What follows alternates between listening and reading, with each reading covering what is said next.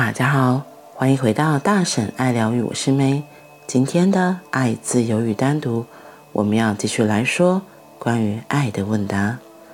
问：我近年来开始了解到，连我的爱人对我而言都那么陌生。不过，我依然会渴望突破我俩之间的距离。我们几乎就像是一对比邻的平行线。注定是无法相遇。请问，意识的世界是否就像几何学一样，或者平行线也有可能交汇的机会？这是所有的爱人都必须面对的痛，因为他们之间的陌生感与距离感是不可能摆脱得掉的。而就事实说来，爱的运作原理就是这样，爱人们本来就是相对的两极，他们越是遥遥相对，当中的吸引力就越大。换句话说，分开就是吸引力，他们朝彼此靠近，紧密的在一起，却永远不会变为一体。他们是如此的贴近。仿佛只要再靠近那么一步，他们即会合而为一。可是那一步始终没有发生过，因为那既非必要，也不是基于自然法则。事实恰好相反，每当情侣们很亲近的时候，他们马上又开始分开，疏远对方。因为当他们的距离缩短时，吸引力就消失了。他们开始吵架、唠叨，表现得很霸道。这些是拉长距离的方式。等他们之间出现距离之后，吸引力立刻又出现。所以就这么一来一往，有节奏地进行着。靠近，分开，靠近，分开。成为一体的渴望是存在的，可是从生理、身体的层面来说，要成为一体是不可能的。即使当你们做爱的时候，你们也不能算是一体，肉体上的分离是无法避免的。你说。我开始了解到，连我的爱人对我而言都是那么陌生。这是好事，这是因为你的了解正在增长。只有幼稚的人才会认为他们深爱对方。你连自己都不认识了，又怎么认为自己了解你所爱的人？你所爱的人不知道自己是谁。而你也是两个未知的人，两个不认识自己的陌生人，想了解对方，这场练习一定是徒劳无功，挫折与失败是免不了的。情侣们对彼此总有怨怼，理由即在于此，他们以为是对方不允许自己进入他私人的世界，双方都存着同样的想法。他不让我接近，所以故意保留点距离。但是事实却不是如此，所有的怨怼都是错怪了，因为他们不明白自然的法则。就身体来说，你们能更接近彼此，可是无法成为一体。唯有在心的层次上。你们能合而为一，然而那只是短暂的，并非永远存在。being 的层次上，你们本是合一的，不需要成为一体。你只需去发掘这件事。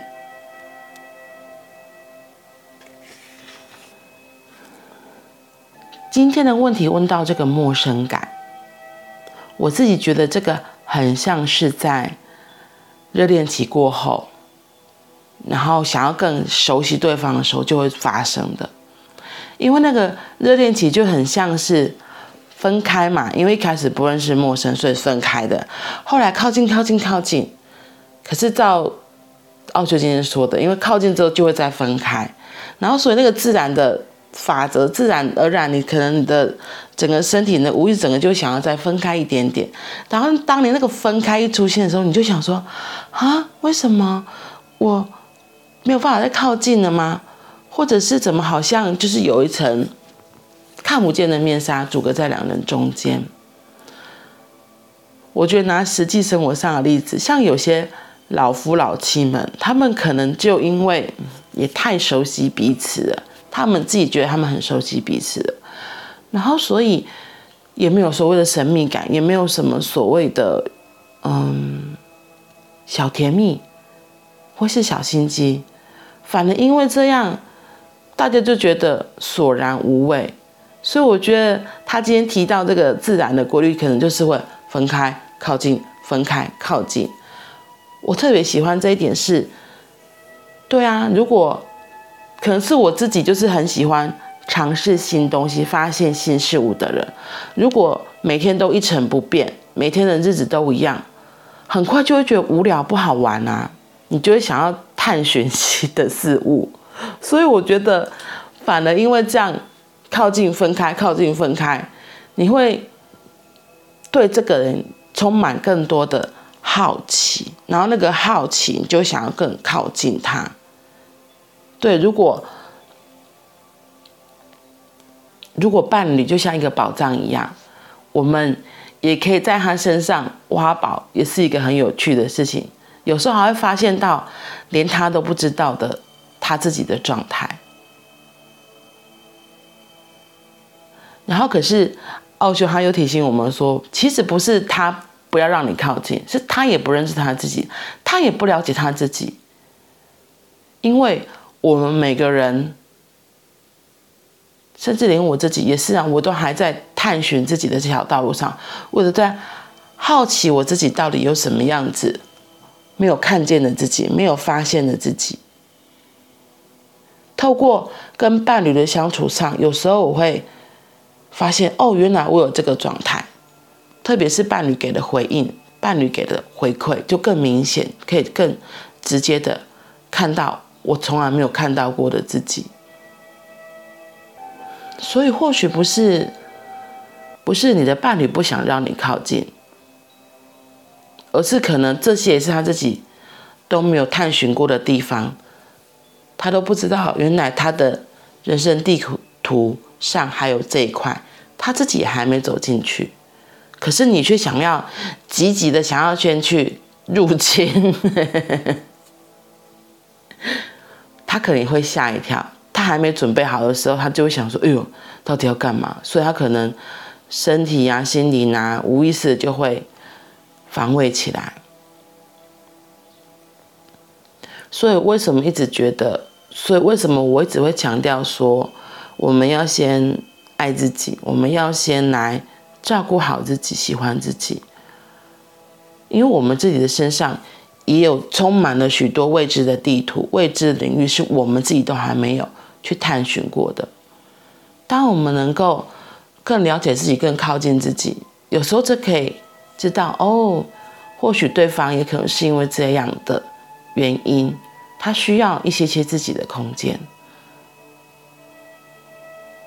而且我觉得，不管不要说别人就好了，就我自己也是很需要一个自己的空间的。像我自己，很明显的就是，我有发现，应该说，我有发现我自己有一块，在外面工作或者是在嗯做事的时候，我可能会有一个非常。热情活泼的自己，特别是在做我自己做的事情上。问题是有时候工作上可能就是会是被要求说你要做什么，你要做什么。那当我被要求做这些，我心里会知道我其实不不愿意嘛，可是又得去完成。那完成之后，我就会需要有一个空间、一个时间，好好跟自己好好的在一起，就是要恢复。因为做不喜欢的事情，需要有一些时间空间来保留给自己，来修复自己。所以这在两人世界中，有时候可能在热恋期的时候，伴侣就会觉得：你干嘛？你要自己去哪里？我不能跟吗？可是我想跟呢。啊，本人现在就不想啊，我现在就需要自己的时间，我需要自己的空间，我只想跟我自己在一起。然后前阵子不是都在解盘吗？我发现投射者这个投射者啊，反映者、显示者，他们其实都是没有自己的发电的机制，他们都是需要像我们生产者或显示生产者才有所谓自带电力可以做事，所以呢，他们需要的时间就更多。可是呢，因为他们的电力中心是空白，他们有时候会被别人给影响，他们也会以为自己是有电的，可是没想到。透支、超支之后，会更累、更不舒服，那就需要更多的时间，会比我们生产者或显示生产者需要更多的时间来好好的休息、好好的修复，而且这样子的休息修复，才是让自己的生命可以过得更漂亮、更精彩的地方。问题是，很多人都不知道，原来自己是有这样的情况，所以。我记得我上一次就是吓一跳，有一个人他来咨询的时候，我被他的状态，就是整个人的样子，整个能量场，就是呈现一个非常的阴暗憔悴，然后是很萎缩的状态。然后那时候我才发现，哇，这真的，如果你把自己操得太过头了，甚至到奔奥的状态，那要付出的代价真的会很大，因为有的人就开始。身体不好啊，出现疾病啊，或是睡眠不好啊，这个记得身体是我们最好的伙伴。当我们好好的爱他，好好的跟他在一起，他会帮我们做出我们想要做的全部的事情。可是如果我们，可是如果我们没有好好的对待他，照顾好他，他一开始可能可以帮我们超时工作、透支嘛。可是久了之后，他就会。需要更多的时间来好好的修养、修复他。所以为什么有些人可能真的寿命不长，或是他就突然就大病一场？那大病一场的时候，可能需要需要一到两年的时间修复。或许你可以看一下，那你就可以想想，我觉得这就是自己身体的反扑。然后我自己的发现，这类的人通常都是投射者。那这又是人类图上面的一个专有名词，有机会的话再来分享。只是我觉得，不管是哪一个类型的设计，我们每个人保留给自己的时间和空间是非常重要的。即使是跟伴侣在一起，有的人可能都会觉得，嗯，可是他就是我老公啊，所以我觉得我们两个就是要睡在同一张床上，我们两个就是要在一起，我们不可以分房睡。那如果你真的跟他分房睡，对你身体是比较好的呢？因为两个不同设计的人就是会彼此影响。我刚刚说到投射者和显示生产者，他们如果在一起，如果显示生产者的能量一直还在，那那个投射者会一直被影响，到最后他就可能就是晚上会睡不好。所以，我真的很喜欢他这里说的。保持一点神秘感，然后有有一些距离，靠近分开，靠近分开。有时候或许是不用分开很久，就像是上班一样，人家都说办公室恋情，其实如果都在同一个办公室，有时候摩擦会比较多。因为像有些对于有些人来说，他觉得上班是他的放风时间嘛，因为上班之后你可能就是。因为对大部分的人来说，他们上班的时间一定是跟伴侣分开的，那就给出了哎彼此一个空间了，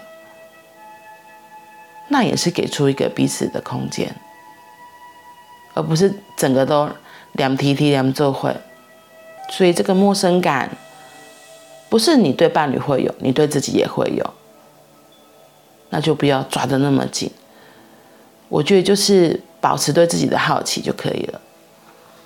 讲陌生感好像会有很大的距离，那个比较负面的感觉，所以我觉得倒不如就是保持神秘感，把它换成保持神秘感，让我们可以对彼此有更大的好奇，进而会想要再靠近。好喽，好喽，那我们今天就先到这里啦，我们明天见，拜拜。